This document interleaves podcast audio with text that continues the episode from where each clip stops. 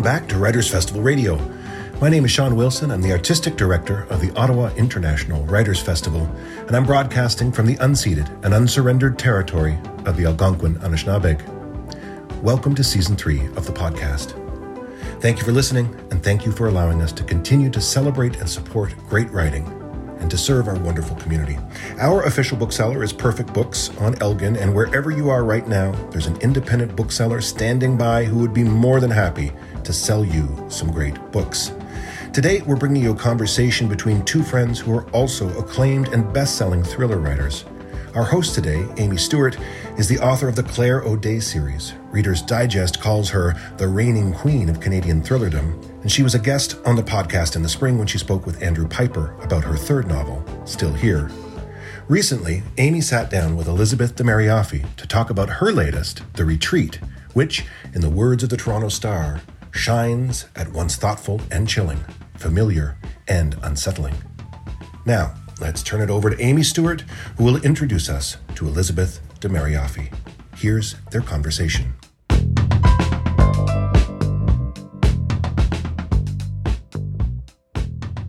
Okay, hello everyone. My name is Amy Stuart, and I am an author here in Toronto, Ontario. And I am speaking today with Elisabeth de Mariaffi, who is also an author.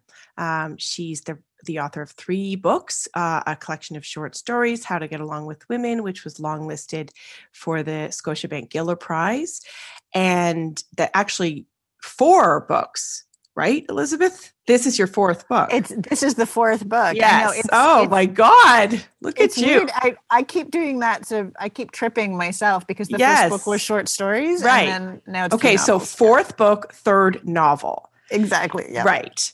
Okay, so this novel um, that came out in 2021 is called The Retreat and the retreat is about Maeve Martin, a dancer who arrives at the High Water Center for the Arts um, to reconnect with her dance career after uh, bearing a child and having some dealing with some sort of family issues. Um, as the description says, time is running out for the former principal dancer and mother of two to find her feet again after the collapse of a disastrous and violent marriage. But of course, things are never that simple. Um, an avalanche arrives at the Highwater Center for the Arts and traps the guest, um, forcing tensions to run high. Help is coming, so they just have to hold on. Um, but of course, it's not that simple. So, Elisabeth and I are going to talk today um, about everything from life to writing thrillers, uh, to shaping narrators um, and main characters. And I have so many questions for you, and I'm so excited. So, welcome, Elisabeth. Oh, I'm so excited that you have so many questions. Um, Amy, uh, was one of the very first readers of this book yes. and um, and I always remember that my my favorite thing that has been said about this was actually what you said when you called it terrifyingly fun because that was 100% what I wanted to do I just wanted to write something that was repulsive and fun but yes. also really scary I think scarier than maybe other things I've written so I just I just want to say I'm not going to give anything away but when I finished this, so I, I, don't remember when I probably did. I read it like late 2020. I don't know when it was. Yeah, I would say probably yeah, late 2020. Late 2020. Yeah. So when I finished this book, I um, I'm pretty sure I threw it across the room because of the way it ends, and then you sort of pick it up and say like, "Wait a minute!" Like, you know, I I may have even like emailed the editor and said, "What like did i? Because it's just such a it's it's such a magnificent ending. And um that that phrase terrifyingly fun just really does um really does i think paint the picture. Because you have the same feeling when you finish the retreat that you would have stepping off a roller coaster where you're sort of like what just happened? Why is my heart beating? Um so yes um, i'm glad that that you you like that phrase because that really does that really does uh, so we're not going to give we're not going to talk too much about the plot i think the little description that we gave mm-hmm. um, highwater center for the arts and you know elisabeth does, does such a great job in this novel of of really capturing the atmosphere um, which is you know this this lonely, sort of creepy, up in the mountains, creepy just by virtue of its location and the time of year. It's snowy winter. Um, and you get the sense right away if something went wrong here, it's not going to be easy to access the help that they need. So mm-hmm. let's talk a little bit about that because I've read your other books. Atmosphere is something that you're very uh, you do a, an excellent job of capturing but maybe this is the first novel where um, atmosphere is really actually like a character you know what I mean? like the location yeah. really plays mm-hmm. a part so can you talk a little bit about how you sort of pulled that together yeah absolutely um, yeah there's you know it's a very limited set- setting in some ways uh, because we have like an inside that is that is uh, I think quite claustrophobic um, in terms of um, the the arts retreat is sort of set in a, a lodge or a, a small hotel mm-hmm. up in the mountains, and then there's the outdoors, and the outdoors.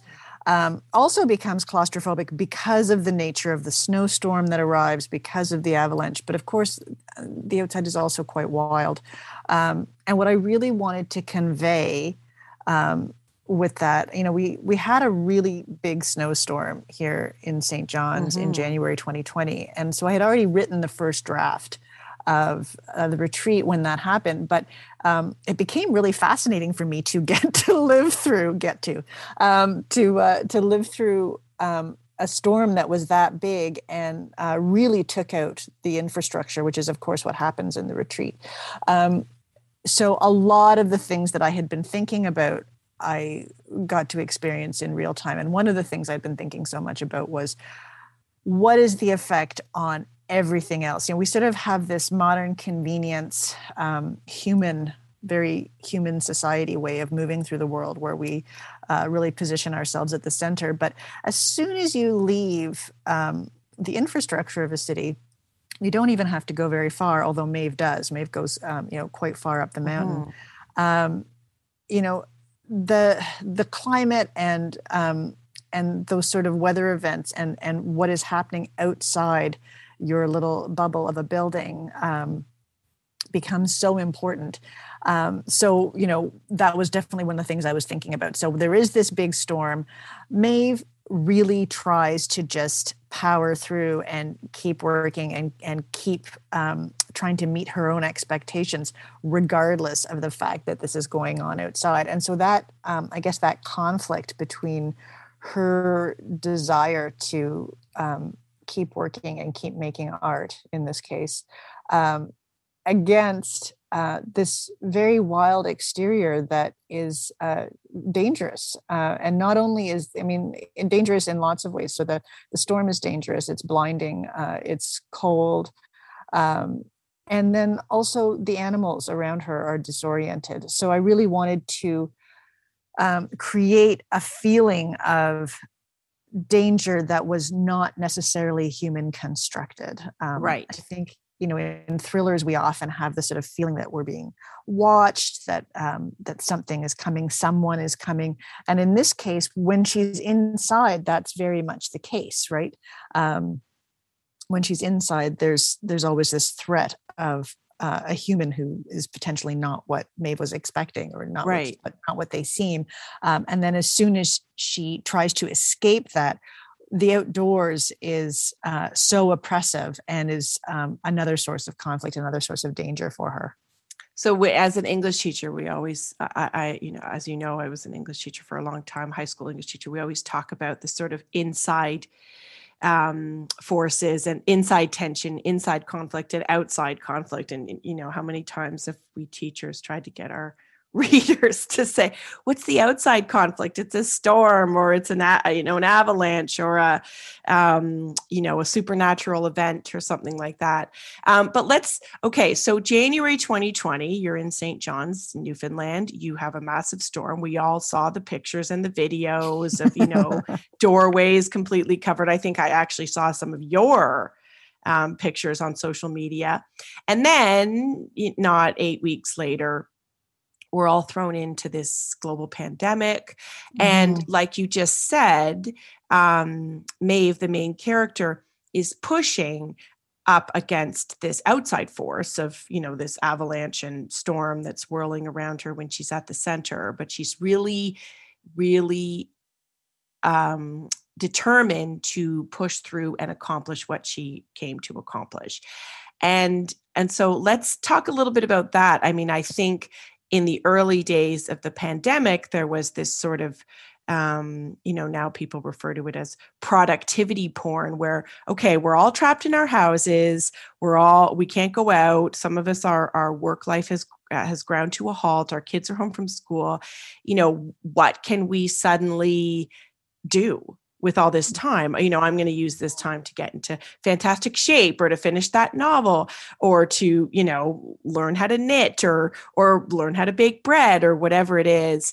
Um without that sort of regard for the time and energy it will take us as humans just to process what's happening around mm-hmm. you know to, to, to, our world to our lives to our children to our families to our safety um, to like you said all those things that we take for granted you know the lights turning on when we hit the switch and that kind of thing mm-hmm.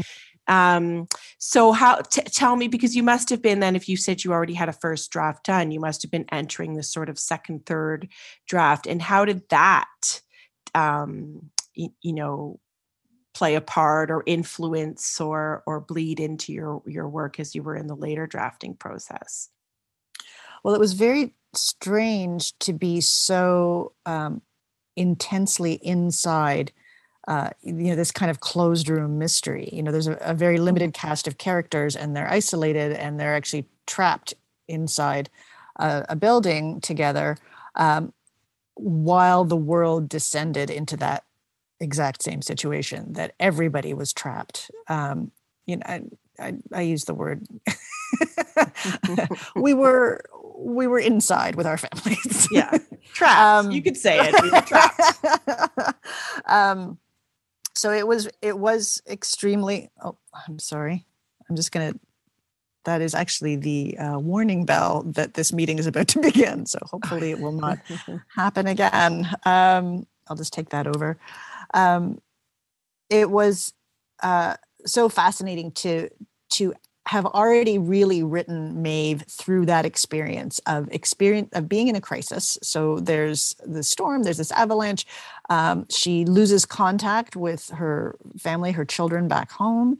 Uh, she's very high anxiety, and her response is to try to control it. And the way that she tries to control it and control those feelings is to just keep working. There's a right. great scene where the avalanche has just happened and she's unaware that that's what's happened. Um, but uh, but she does know it's the middle of the night. The power's gone out. She's just had a terrible dream, and she actually says to herself, "Well, you know, I'm going to go down to the lobby because maybe the power is on down there, and like at worst." I can do a little work because the windows are so wow, big. Yeah, I remember that scene. Right. And that, you know, I think that is exactly what you're talking about in terms of that sort of um, res- productivity response. Well, I can't mm-hmm. just sit mm-hmm. here with my feelings um, uh, because my feelings are fear, and that's too much. Um, so I'm going to throw myself into whatever it is, um, you know. But there's a limited um, ability, I think, for all of us to do that without starting to process um, some of that anxiety. And I, I think that we see that in Maeve. You know, she keeps trying to work um, and and work out and and what she's doing is so physical um, mm-hmm. and so for me you know uh, i'm not a dancer at all but i am a lifelong distance runner and that is a hundred percent how i process yeah, anxiety or mm-hmm. um, or any of those big feelings so um, so it was yeah it was really uh, interesting and right. maybe yeah. disturbing like in the same way that it was sort of disturbing to have this big snowfall happen as i had just finished writing about a big giant snowstorm and then everybody was trapped inside just the way my character was trapped inside and i did have this moment of sort of feeling like like did i do this i know you need to you need to your next novel needs to be like a comedy where someone you know solves climate change and i know and, i just uh, I, find some some decent politicians and maybe maybe you'll predict that too that'll totally a rom-com where everything gets really good so I want to talk a little bit. So, you and I both, I think, have novels that are centered around uh, female protagonists, women uh, mm-hmm. uh, protagonists, who are um, coping with similar um, outside forces.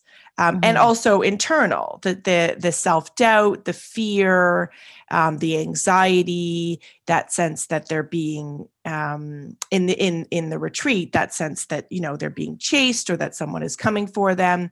Um, you know, I think in Hysteria, your previous novel, it was more about feeling um, tangled up with the truth and not trusting yourself and believing yourself and knowing you know what's real and what's not. Um, so y- you really entangle your protagonists. I think you you and i both have you know i think we've probably talked about this that idea of having a woman narrator or protagonist who is is really wrapped in in a place of fear and anxiety but still has to push through and be the hero of the story. Mm. um, so let's talk a little bit about that. I mean the emotional core and i want to talk about fear but i also want to talk about anger. Um, so let's start with fear and and how do you sort of balance um, your characters fearfulness and and being afraid of the day and the people around them and the world and and the future um, with the strength that they need to to push through to the end of the story. I think you know the the the core of that fear for many of my characters is something that's been imposed by the outside world and i try to keep that in mind. So you know in hysteria absolutely the main character heike um, has been i think uh, gaslit for so long that she's lost a sense of self right? Um, and it and so her struggle is really to figure that out. Um, and you know for maeve as well maeve's come out of this um, abusive marriage and really is in a moment of redefining herself and um, and not only finding independence but um, but reveling in it mm-hmm. so i think what i try to think of all the time is that the fear is actually coming from an outside place the fear is the world um, the patriarchy telling women to be afraid all the time because uh, you know if women are afraid then then we're less active in the world right. um, so i really uh, maeve's entire action of i'm going to leave my kids with my somewhat problematic mother i'm going to leave them for two weeks because i have this opportunity to go to an arts residency and and kickstart this thing that is going to be the thing that will carry us through that this will be the thing that uh, so actually what she's trying to do is model to her kids and herself um, this incredibly powerful independent way to be in the world and she gets there and the rug just gets pulled out from her mm-hmm. really repeatedly mm-hmm. um, and so she has to keep um, like doubling down on this notion that no, no, the the the fear that the world has told me to feel to feel is uh, is lies, and I I I can keep getting up. I can keep getting up. So yeah, and I and I think making Maeve a dancer made that really um, an enjoyable way to write her, and also a, a deeply metaphorical way to write her because when she's working, she is working in a powerful, athletic physical way and she is also doing something incredibly joyful because she's you know creating with her body at the same time. So i think having those two things come together uh, for maeve um, was my way of negotiating uh, the experience of fear for her. Right. I mean there's something almost radical in a way about for us like for our characters but also for us mm-hmm. um you know because i think we all experience that the idea that you're you're afraid and, and you understand that that fear is there to sort of put you in your place and maybe stop you from doing things that you want to do um, and there's something radical about doing it anyway and pushing through. And mm-hmm. I'll tell you, uh, uh, it's not funny, but just a, a, a very um, relevant story. So, um, the Banff Arts Center um, is is a place that many writers in Canada and around the world know. So it's also, um, you know, a center where people go to do writing retreats or dance retreats or music retreats, and it's up in the mountains. Uh, maybe not quite as isolated as high water, but but it can feel pretty isolated when you're there. So I was there in December of 2015, so late late in the the season and it was you know the days were super short it was very snowy um, and the place was pretty much emptied out because it was right before christmas. And so there was a small group of us and we would have our meals together. And one night um, this writer uh, this woman I'd made friends with, another writer, she and I got up to leave dinner, and one of the one of the guy writers said, "You know, you two always leave together.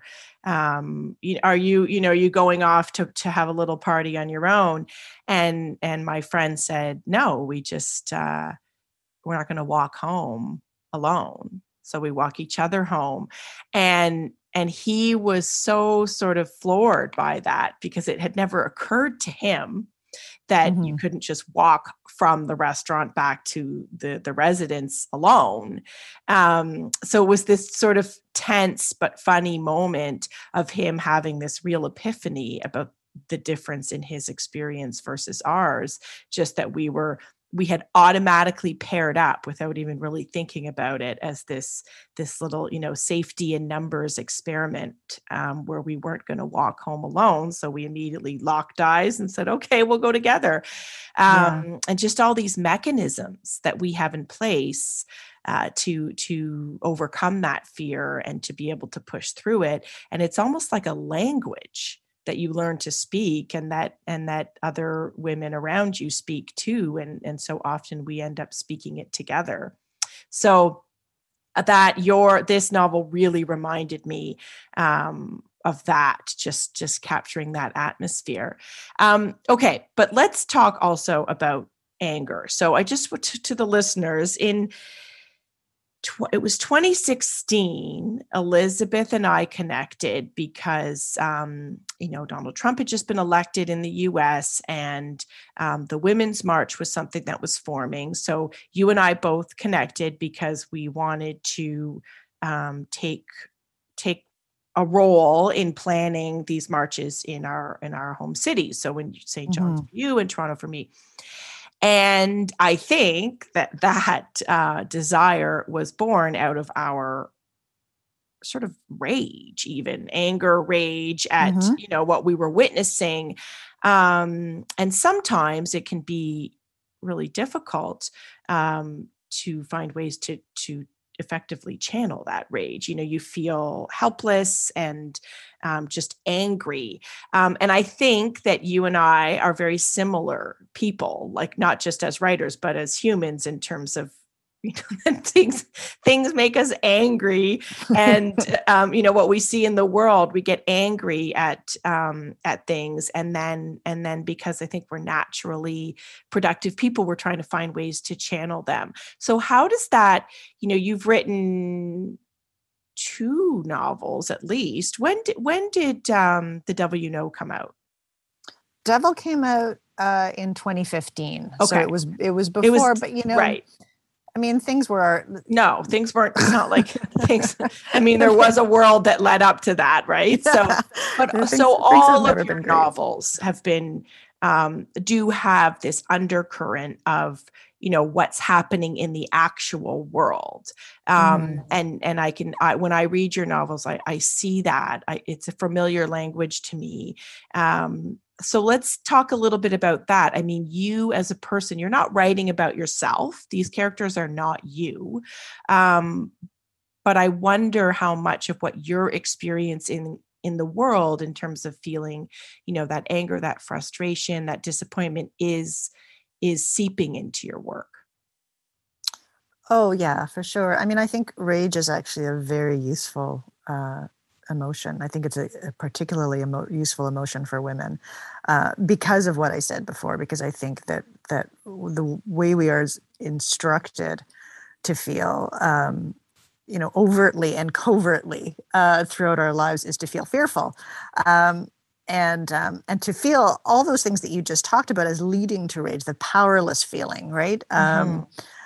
so uh, you know i think rage is quite healthy for women i think we have a lot to be angry about and having said that yes finding a way to um, to channel that or to um, to make it useful um, so you know organizing a demonstration is a very useful way mm-hmm. uh, to channel that you know and i've sort of been involved in a number of them um, mm-hmm. including women's march um, so i think that feeling of solidarity that comes out of a demonstration is mm-hmm. uh, hugely empowering and of course there's so many logistics to planning something like that that it keeps you quite busy while mm-hmm. you're feeling angry it definitely um, there's a usefulness like you you yes. it's, it's good there's, to feel useful when you're when you feel helpless feeling useful yeah. is a good antidote to that absolutely absolutely um and and so and what it it gives you that feeling of no there's things i can do like i have this whole list of things i can do uh, with with this um with this angry feeling um but in terms of you know fictional characters i think um so much of what you just when you were telling that story about Banff rings so true to me and part of what I'm trying to do all the time is really expose a way that women are living that um, mm. that I think men don't always understand no. you know in just the same way that you described that when i wrote the devil you know so the devil you know is set in the 90s in toronto uh, mm-hmm. it's about a journalist a young journalist who's sort of gets assigned to kind of the murder beat. Mm-hmm. And the timing of the novel happens to be uh, in the weeks surrounding Paul Bernardo's arrest. Mm-hmm. Um, so what I was really writing about was fear because uh, women of my generation and and um, Amy, that would be you too. Yes. Yep. uh, who grew up, you know, in Ontario through the 80s and 90s, were I think really impacted um, by the by fear uh, because of um, Bernardo and others. Um, so when I was writing that, I spent a lot of time, you know, writing my character's way of seeing the world and her her heightened awareness of her the space around her at all times you know in the you know when it was night walking home or whatever it was when she was alone in her apartment and um and the reader feedback that I got from that was not only women saying, "Wow, you nailed this," or um, or "Wow, I you know exactly how I feel." I was astounded by the number of men who wrote to me and said, "I knew it was bad, but I didn't mm-hmm. know it mm-hmm. was this bad." And you have really illustrated something. Um, so I really have carried that with me. And sometimes I wonder about it, Amy, um, and this might be something for us to talk about. You know, I wonder about it because here I've written this character in Maeve Martin in The Retreat who has survived uh, a violent marriage. Um, and that is a reality that is, I think, far more common than people are mm-hmm. willing to admit. Mm-hmm. Um, I think it's much more common, and I think it's more common in all levels of you know across sort class of yes and, yeah it, there's yeah. no yeah I, there's, there's, no, no other real identifier around you know no. socioeconomics or anything like that no and and so on the one hand it's extremely important to me to be writing women's realities and mm-hmm. and so every time we write a thriller it's really a survival story and mm-hmm. my thrillers and i think yours touch on that sense of what women are surviving just in regular life as well mm-hmm. Um, and then every now and then I think, you know, am I am I perpetuating something by mm-hmm. talking about this too? Do you know what I mean? Yes. do you ever exactly have do you ever have this sort of like this feeling of I have this sort of conflict inside where I go, it's really important to me to write this to write this reality and on the other hand i'm starting to wonder about when will it be time for me to start writing a utopia you know that rom-com we were yes. talking about before a utopia where um, a female character is not shown to be constantly surviving male violence well i mean i think that i i don't see that that's you know, I think that we can distill our characters and their experiences down to this core thing, which in both, you know, certainly for you in the retreat and for me in in the still novels, we do have this element of a woman who's escaping an abusive relationship. Um, and that's a thread that really does hold the story together in a lot of ways. But I don't see in your book um, that that's the core of who Maeve is. I you know I see her as a dancer and and and someone who's who as you said has come to this retreat um, from a place of hope. Um, so I think to me the way but I know exactly what you're talking about. Um, I I feel that when we take on these stories, we have a, a, a real duty and sense of responsibility to um, approach it with all of the sort of nuance and to re- to not make our characters about solely that you know what i mean? To recognize that people that we meet in our everyday lives are having are living through these experiences whether it's um, domestic abuse or addiction or you know illness or whatever it is or fear or trauma that they've survived in their lives um, but that they can still have rich um, lives outside of that. And I think that that's what uh, that's what I see you trying to do is not distill Maeve um, or your other protagonists in in in hysteria and the Devil You know down to this one emotion that they experience whether it's fear or loss or anger um you know they're complicated women and and but that is a battle it is a battle as a writer for sure um, but you know, if you were to write the rom com, like your character still needs to have like you can I, I bet you would still say she you know she needs some kind of of um, backstory that includes that that uh, fear or anger or trauma or loss. You're just gonna you're just gonna sort of reframe the narrative but the story in many ways is is still the same. So um i don't know but it's a battle and and that's actually it's a hard so, question it's, a hard, a hard question, question sure. and it's something i think that as writers um we have a responsibility to ourselves and to our audience to ensure that we're really thinking about that right because yeah. when you bring topics like domestic abuse or addiction into your novels um you are you are presenting them and i know that we do that with a lot of care i know you and i both do that with a lot of care but you're also um, fictionalizing something that people um, experience in in deeply difficult ways in their everyday real lives right and so that comes yeah. with a profound sense of responsibility to um to come at it from a place of care and research and authenticity.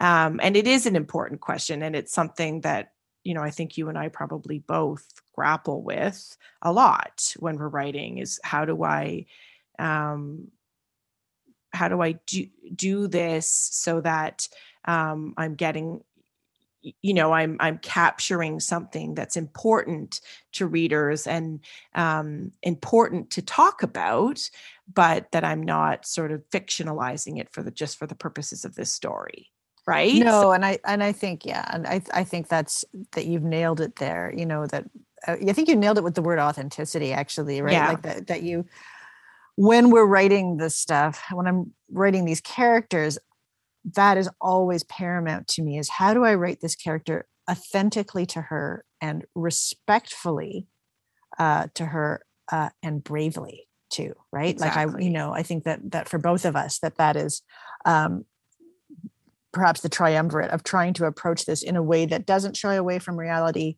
um, doesn't shy away from history uh, but um, but creates an authentic character a character that um, that we feel this great uh, debt of empathy toward um, but also you know bravely as i say doesn't shy doesn't shy back. Um, there's no sense in in pretending things aren't the way they are um, no. because i don't think that we'll fix them if we do that. No and and i do think you know i think with maeve martin in this story um, as i said having that um, richness of character where she isn't defined by you know trauma or fear um, and that she she is coming from a place arriving at high river or high water um, center from a place of hopefulness and and ambition um, and and a deep desire to try uh, and and that takes you know what she's doing takes a lot of bravery. So it like you said it, we're, we're trying to balance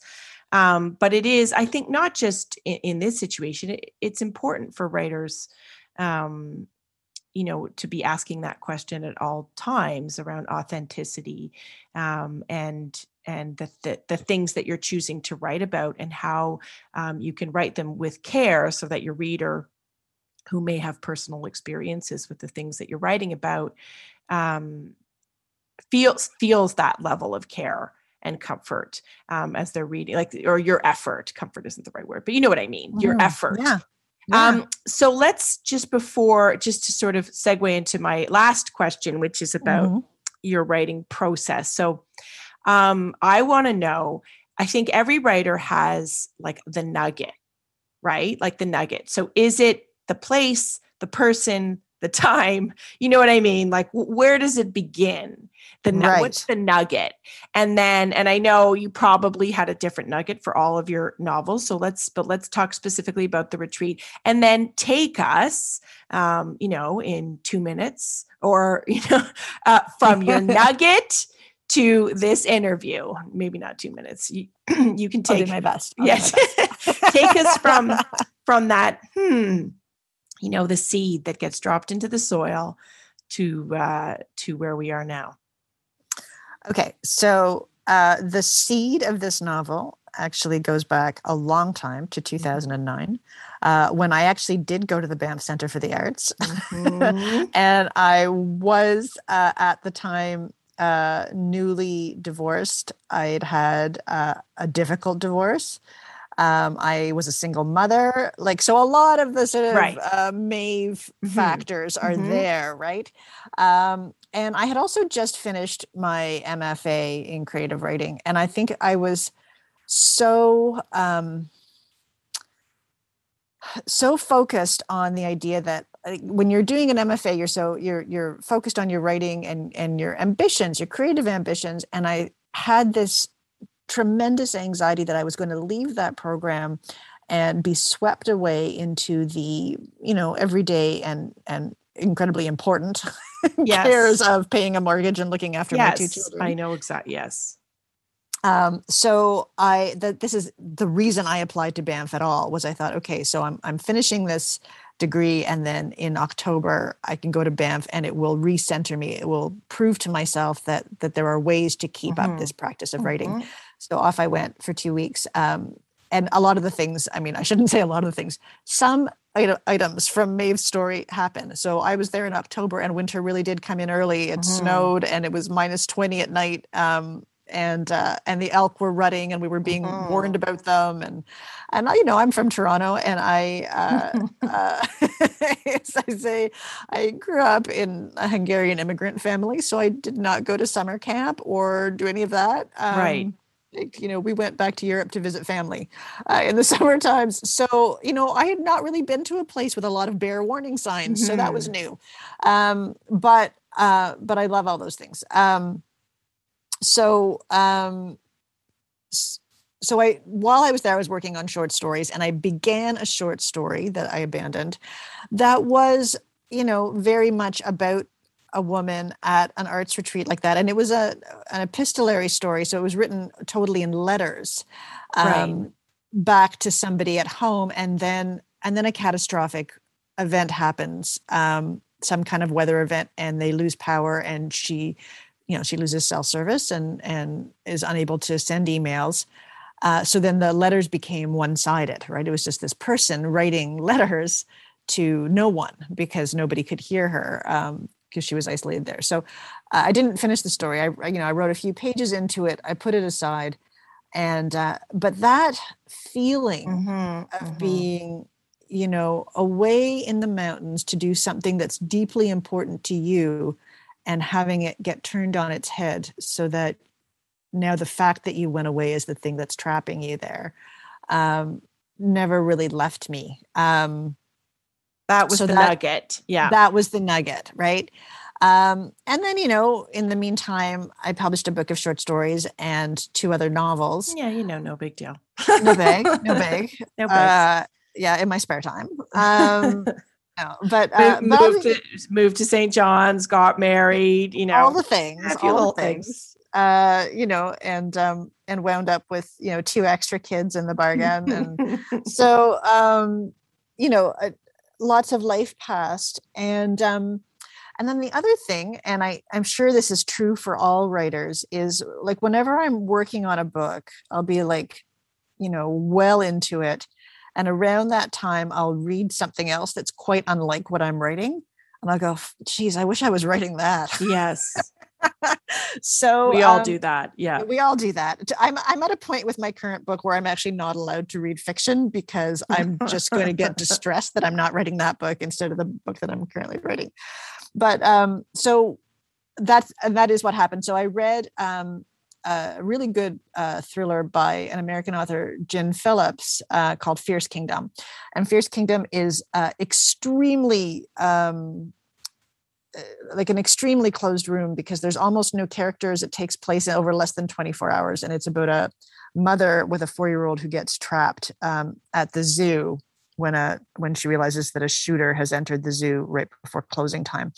Um, and it was just so propulsive and so close like it was written in this like intimate intimate way the sort of book that you can read you know in like a four hour sitting right. um and uh and i went oh well, i really that is what i would like to work on yes. next i'd like to do something like that so i mean that was to me it's those two things that came together where i had i had sort of um an atmosphere uh, from that from that trip to Banff from and and and a sense of stakes, right? I mean, I think this right. is really what we do with characters. Like by the time Maeve arrives at the High Water Center for the Arts, her stakes are already so high, her personal stakes, that then when the actual crisis happens, things just kind of go through the roof.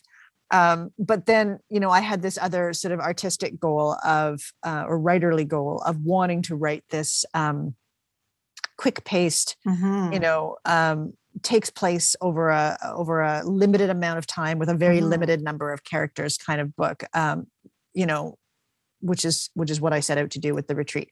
So I think those two things uh, probably are are what led to this moment right now.